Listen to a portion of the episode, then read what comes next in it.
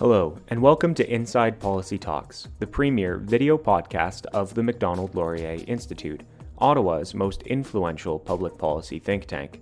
At the Macdonald Laurier Institute, we harness the power of Canada's brightest minds to tackle Canada's greatest challenges. Learn more at macdonaldlaurier.ca.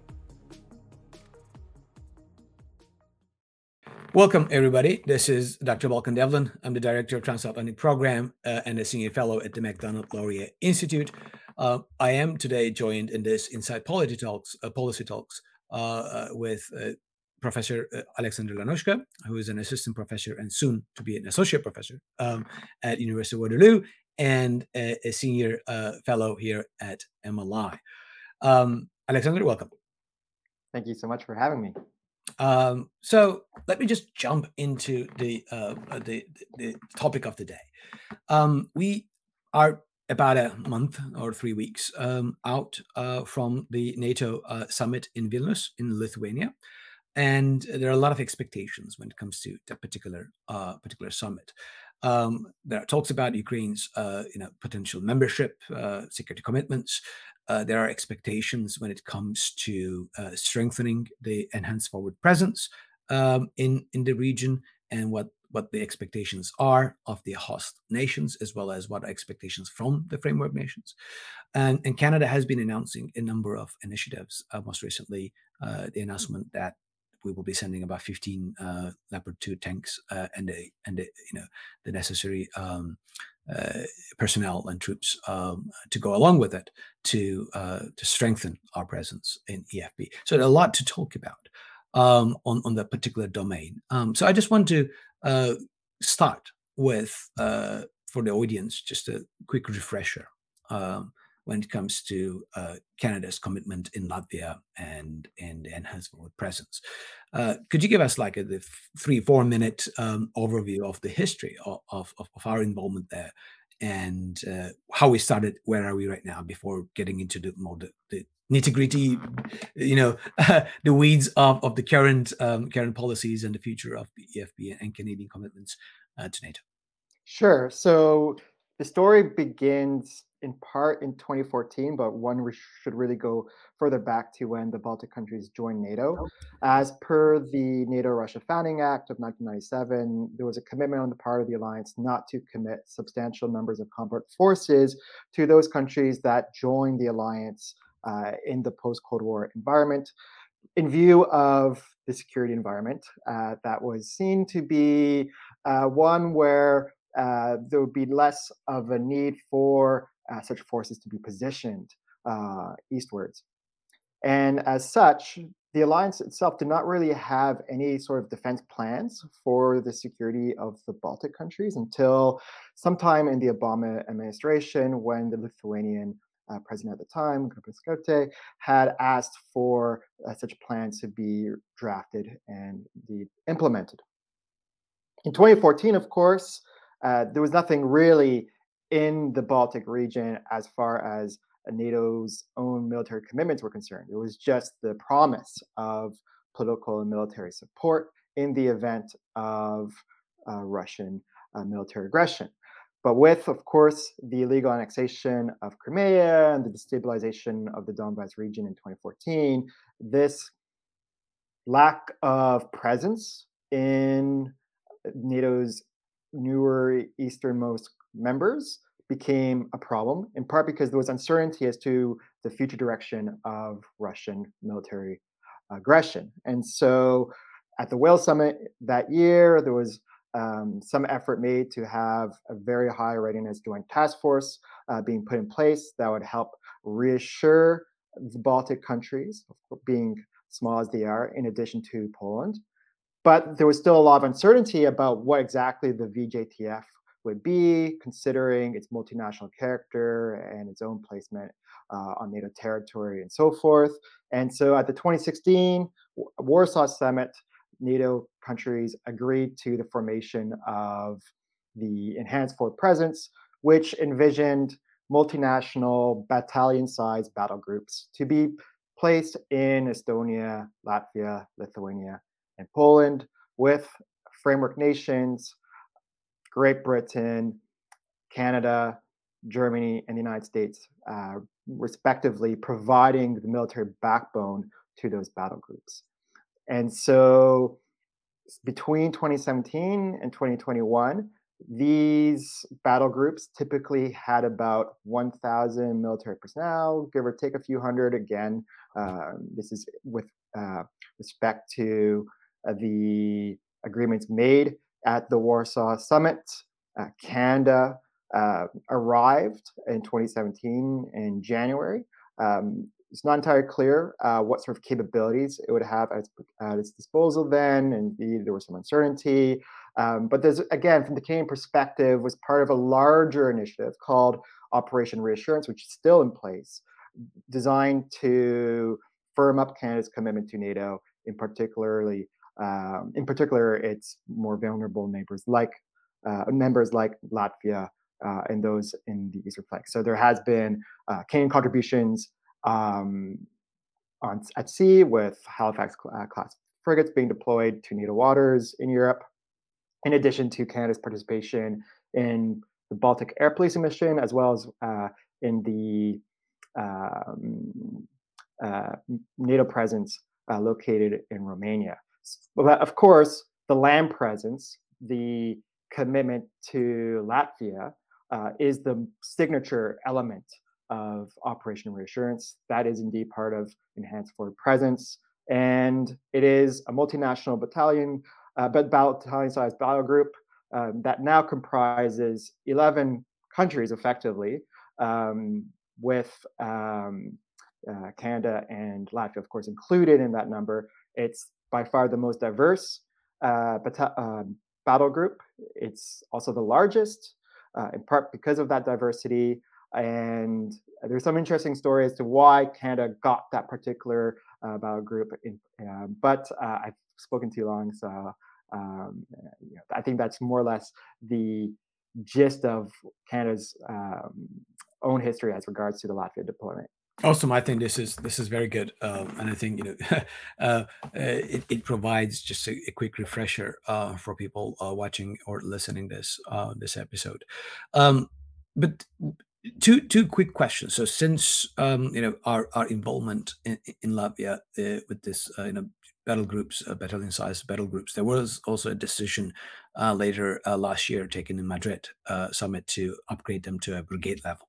Uh, could you sort of um, unpack that a little bit? What it means, uh, what kind of um, requirements or improvements that that suggests, and you know, what is the status of that? You know, since the um, uh, the decision or communique was taken uh, or, or, announced uh, in Madrid in NATO summit last year. Um, what is the significance of that development? What that implies for not only for Canada but for other allies when it comes to enhanced forward presence. To be sure, the Madrid decision did not come out of nowhere. So towards the end of 2021, when the implications of Russia's military buildup near Ukraine became uh, fairly clear, the framework nations like the United States, Great Britain, and Germany, and eventually Canada for that matter, would reinforce the um, battalion sized battle groups um, positioned in their host countries respectively. And so there was already some effort made to uh, upscale, as it were, those battle groups. But with the launch of the full scale invasion of Ukraine on the 24th of February. That gave new impetus for even more upscaling of those battle groups. And indeed, NATO formed new battle groups uh, in uh, the Czech Republic, Slovakia, um, Romania, as well as Romania, Hungary, uh, and, and, even Bulgaria, which is something which is something that is uh, certainly uh, unthinkable uh, prior to 2022.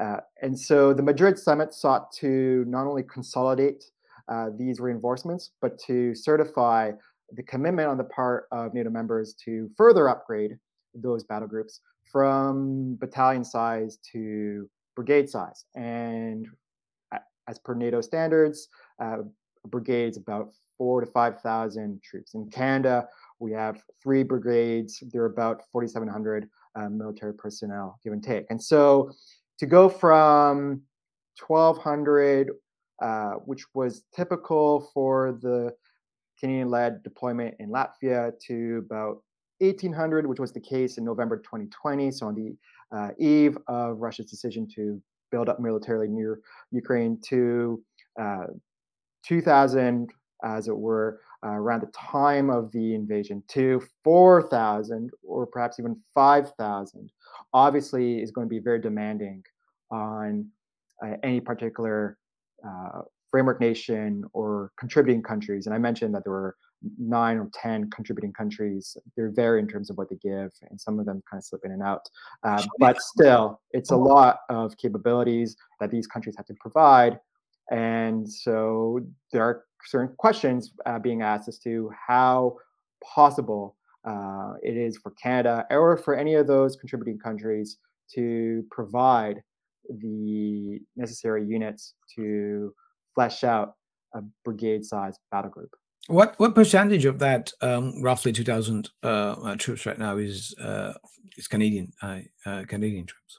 Uh, by my reckoning, there are about seven hundred Canadian military personnel located in Latvia, oh. um, and indeed, Defense Minister Anand had mentioned that in addition to the fifteen Leopard tanks, there'll be one hundred thirty more military personnel that'll be deployed um, as part of that uh, commitment. So about 80% then of that, you know, uh, roughly 2,000, 85% uh, are Canadian trips uh, located. Yeah, so th- this is in distinction uh, from what we see, for example, in Britain, uh, in the British-led uh, battle group in Estonia or the US-led battle group in Poland, whereby the framework nation provides a large majority forces uh, to the battle group. Uh, in both Latvia and Lithuania, the framework nations of uh, Canada and Germany are working with a fairly large number um, of contributing countries. And so they provide a little less um, than what the British or the Americans are providing to Estonia and Poland, respectively. Okay. Um, I mean, this also makes uh, you wrote an excellent article for uh, for Inside Policy last year, uh, talking about the mission as the unsung song uh, success story uh, of Canada's, uh, you know, Canada's deployment abroad, and this makes it, you know, Canada's largest military commitment, and not only sort of military, but also, you know, including the political missions abroad. This makes it the the largest. Um, commitment Canada currently has abroad, um, which again I think it, is, is an important point to sort of underline uh, for the audience to understand the size of it and the and the and the, and the importance that Canada attaches um, to to this particular mission. So I just wanted to highlight that one.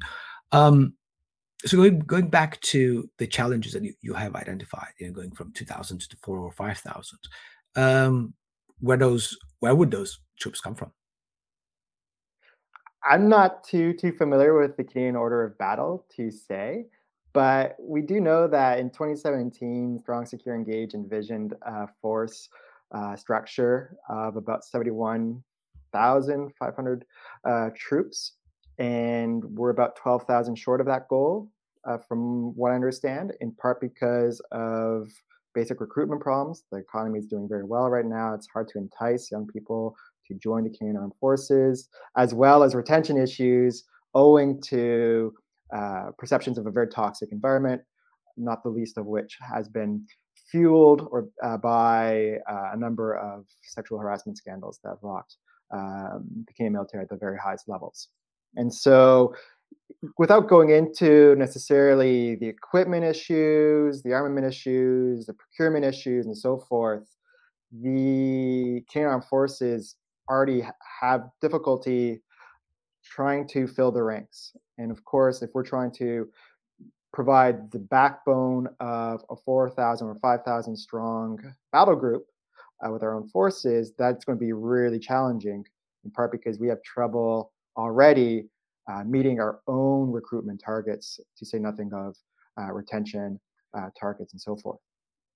So, other allies who are part of this this mission will probably also need to step up um, to provide you know maybe you know increase the number of troops uh, that they are um, they're providing um, there was could you there was a there was a recent deployment or announcement of deployment of, of Danish troops, um, about 800 or so, I think, uh, going up to a thousand uh, to Latvia as a part of the multinational uh, group North, I believe.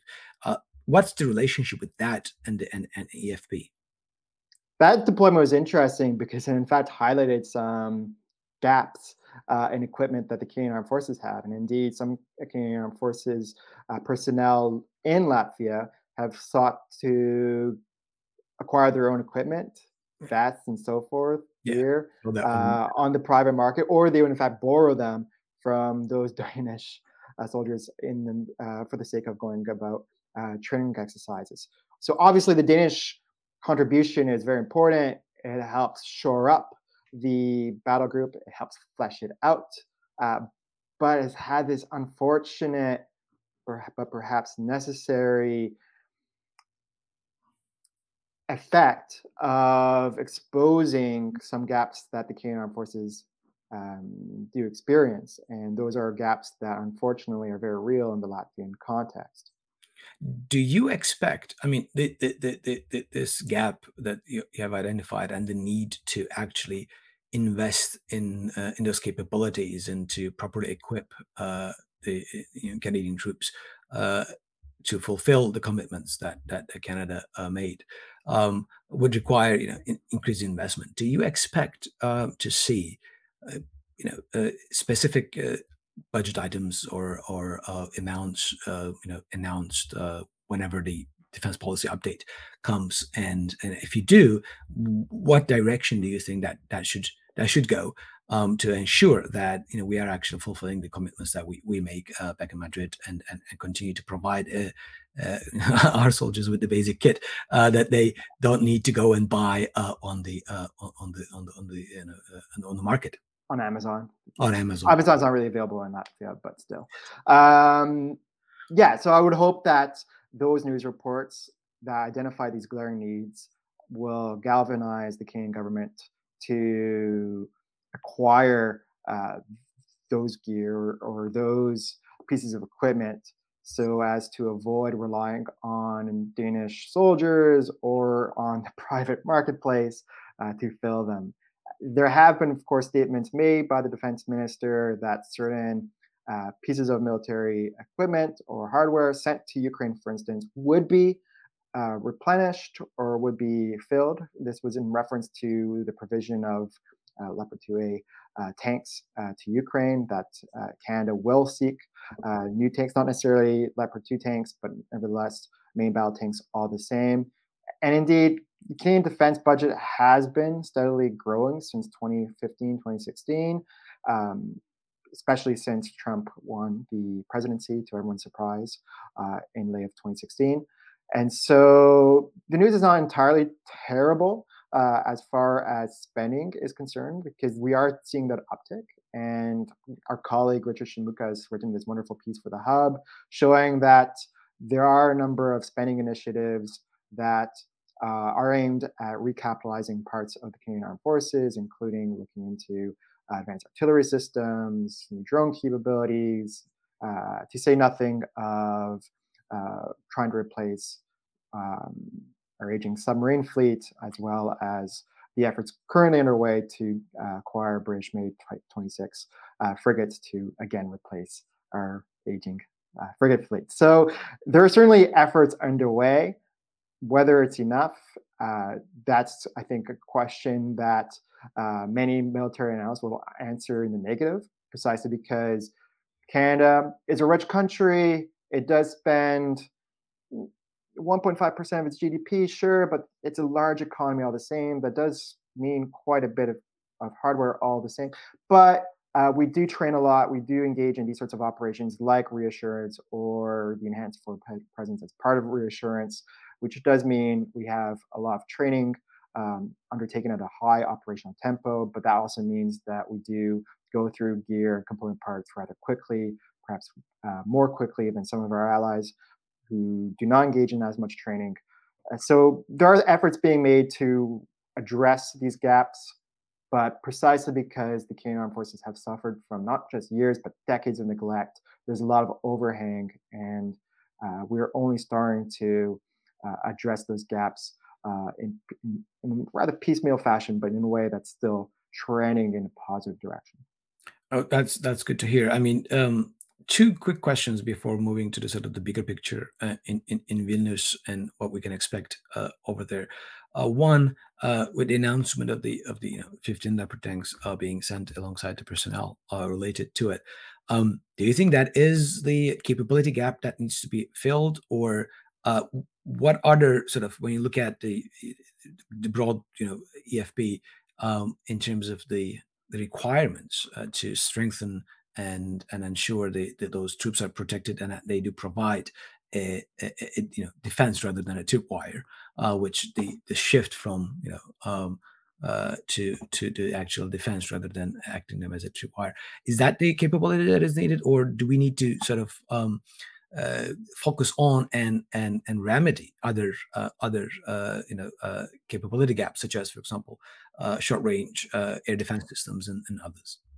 Yeah, so you touch on this classic debate that surrounds the FP as to whether these forces constitute simply a tripwire or are combat credible force on their own right. I don't think they're quite a tripwire.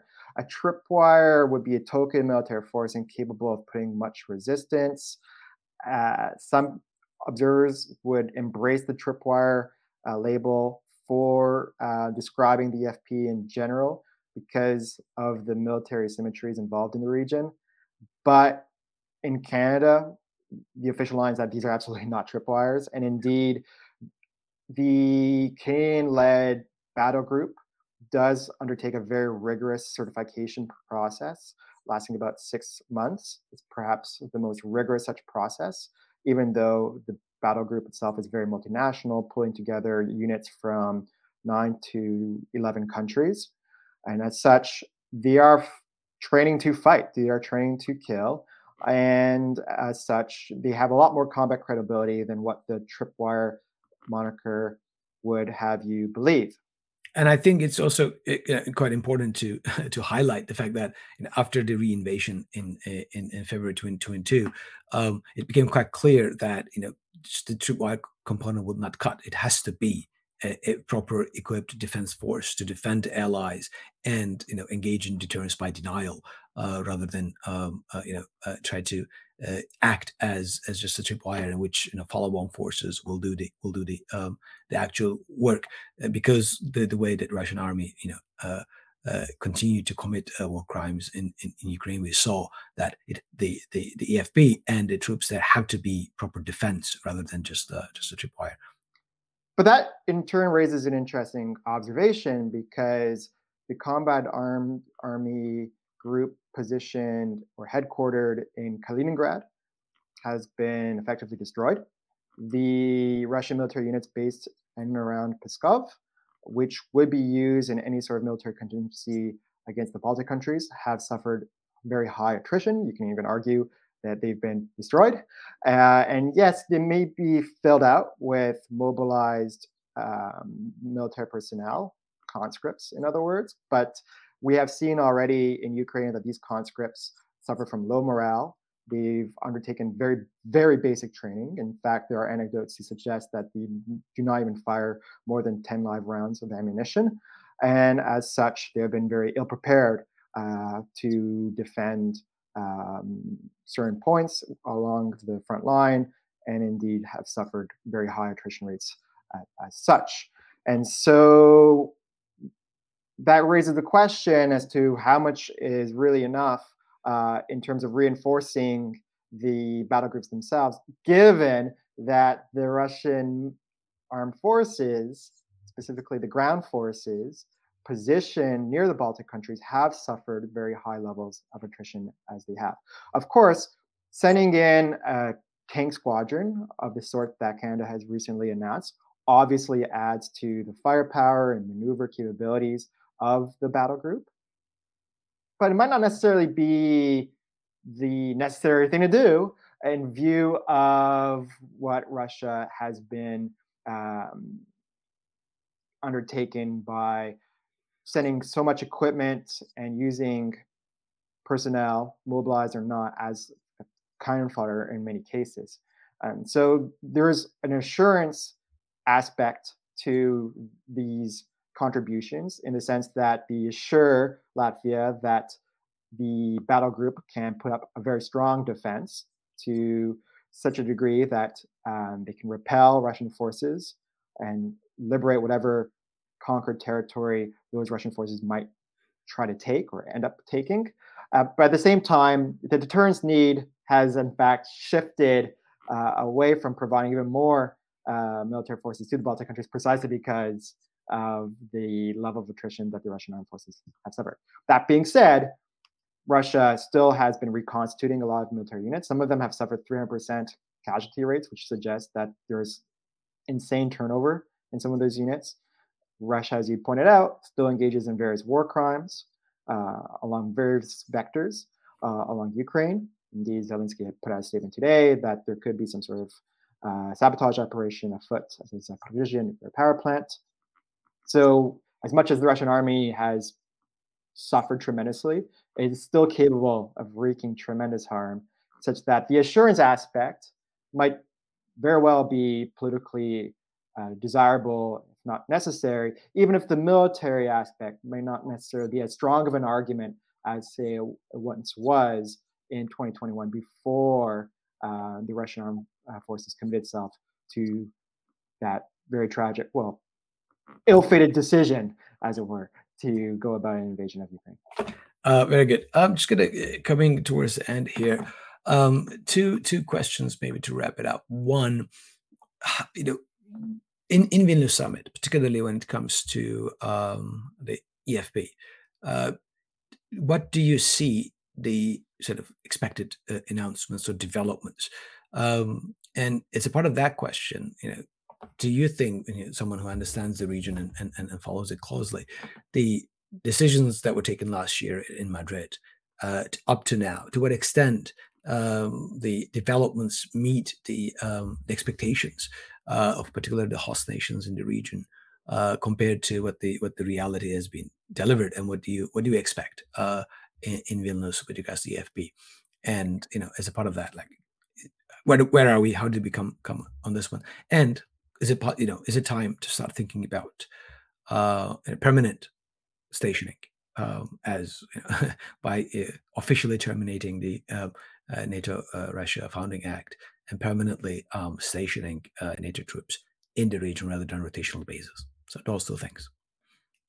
Because NATO is a consensus-based organization, you need to have the agreement of all 31, maybe now 32 uh, members signing on to any sort of decision at the alliance level. And as such, it's really hard to go about major changes to policy, including the NATO Russia Founding Act. The United States still pays lip service to the NATO Russia Founding Act. It's not just Germany, although I think if the United States were to abandon its position and pressure Germany, then I think the NRFA would probably be um, uh, left in the dustbin.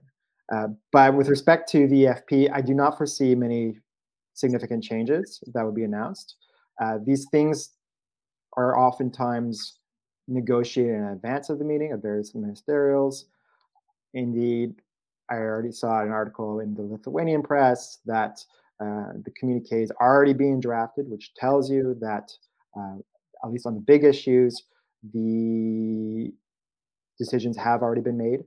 Now, there could still be some announcement about the NATO Russia Founding Act. I think a lot of people will be looking for uh, a final repudiation of that document. It should have perhaps been repudiated in 2014 with the seizure of Crimea, but alas, here we are.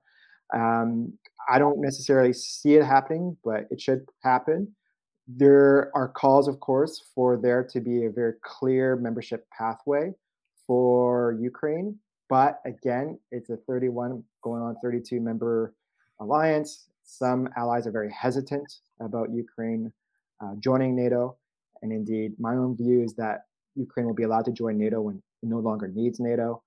Uh, so I, I, don't really see too too much happening there. There's been some mixed messaging about the uh, use of NATO as an alliance um, to provide weapons to Ukraine, but for a number of political reasons, the decision was made early on to uh, go about multilateral discussions of weapons transfers to Ukraine outside of NATO auspices, in part to um, counteract uh, potential lines of Russian propaganda and propaganda and argumentation. And so decisions about upgrading the battle groups will probably echo those uh, uh, that were made in Madrid. I think what we're probably going to see more concretely is a call for 2% of defense spending as, um, uh, as a share of gross domestic product being the floor. And indeed, the uh, pledge was made uh, earlier than 2014, uh, but became certified in 2014 at the Wales Summit. The call was, of course, for NATO members to reach that goal by 2024. We're in 2023. A number of countries fall well short of it. And so I can see uh, this Vilnius summit uh, reinforcing that pledge, perhaps arguing for a timetable that might be a little more aggressive in view of uh, what's been happening in the region since 2014. Now, this is actually a great uh, segue to for my last question. Um, uh, when it comes to the, the, summit and expectations from Canada by the allies, um, what do we expect the uh, the political pressure be? The the two percent is definitely going to be on the table. I think we have seen a number of um, both leaks uh, as well as news articles, uh, basically uh, expressing uh, dissatisfaction uh, by by NATO allies that Canada is doesn't seem to be you know in a hurry to to meet that particular particular target, and that now that that you know as as Stoltenberg um, highlighted it's not the ceiling it's the floor and that seems to be the direction as you pointed out. Um, what do you expect to uh, from the canadian side? The canadian government uh, might uh, announce or or you know try to um, convince the allies that canada uh, will be stepping up? Or is it too optimistic to expect uh, the government to uh, to to be to be pushed along these these lines and would continue to um, you know um, uh, said that, well, we'll get there eventually. To be fair to the Canadian government, I never detected much dissatisfaction on the part of Latvians with respect to their leadership of the Enhanced Forward Presence Battle Group in their country. In fact, I think it's worked out really nice for them. Uh, my colleague Tom Rostock would say that with Canada being a leader of the battle group, uh, that makes the playing field or the discussion um, being much more level uh, between the two allies than what would be the case if it were France, Germany, or even the United States. Of course, Latvian officials have argued for some sort of American presence on their soil. There's nothing that's better than having a firm American commitment to your own territory. But that being said, uh, they have not been as dissatisfied as one might think about the quality of the Canadian uh, military commitment. To the contrary, I think they've been fairly satisfied, even though there are, of course, very reasonable concerns about the pace of the um, effort to build up the battle group from a battalion size to a brigade size. Of course, outside of the Latvian uh, Canadian alliance uh, within NATO, there are other allies that do think that Canada should be stepping up, that has easy road on American involuntary security guarantees, because of course Canada is the only NATO country to have a land border with the United States. How lucky are we? Um, and so I can see some movement on the part of Canada to go about spending more, as what we've already seen. The Trudeau government has already made those sorts of pledges. There hasn't really been much in the last budget that really signals anything new above all, it's, I think um, in any sort of uh, defense policy update, what we're going to see it'll probably be more focus or an emphasis still on some of the basic recruitment and retention challenges that the Canadian Armed Forces are currently facing and have been facing for a while. So, uh, in other words, we probably will not be expecting to see any sort of major announcements uh, in in NATO summit when it comes to defense spending and and, and similar uh, from the Canadian side.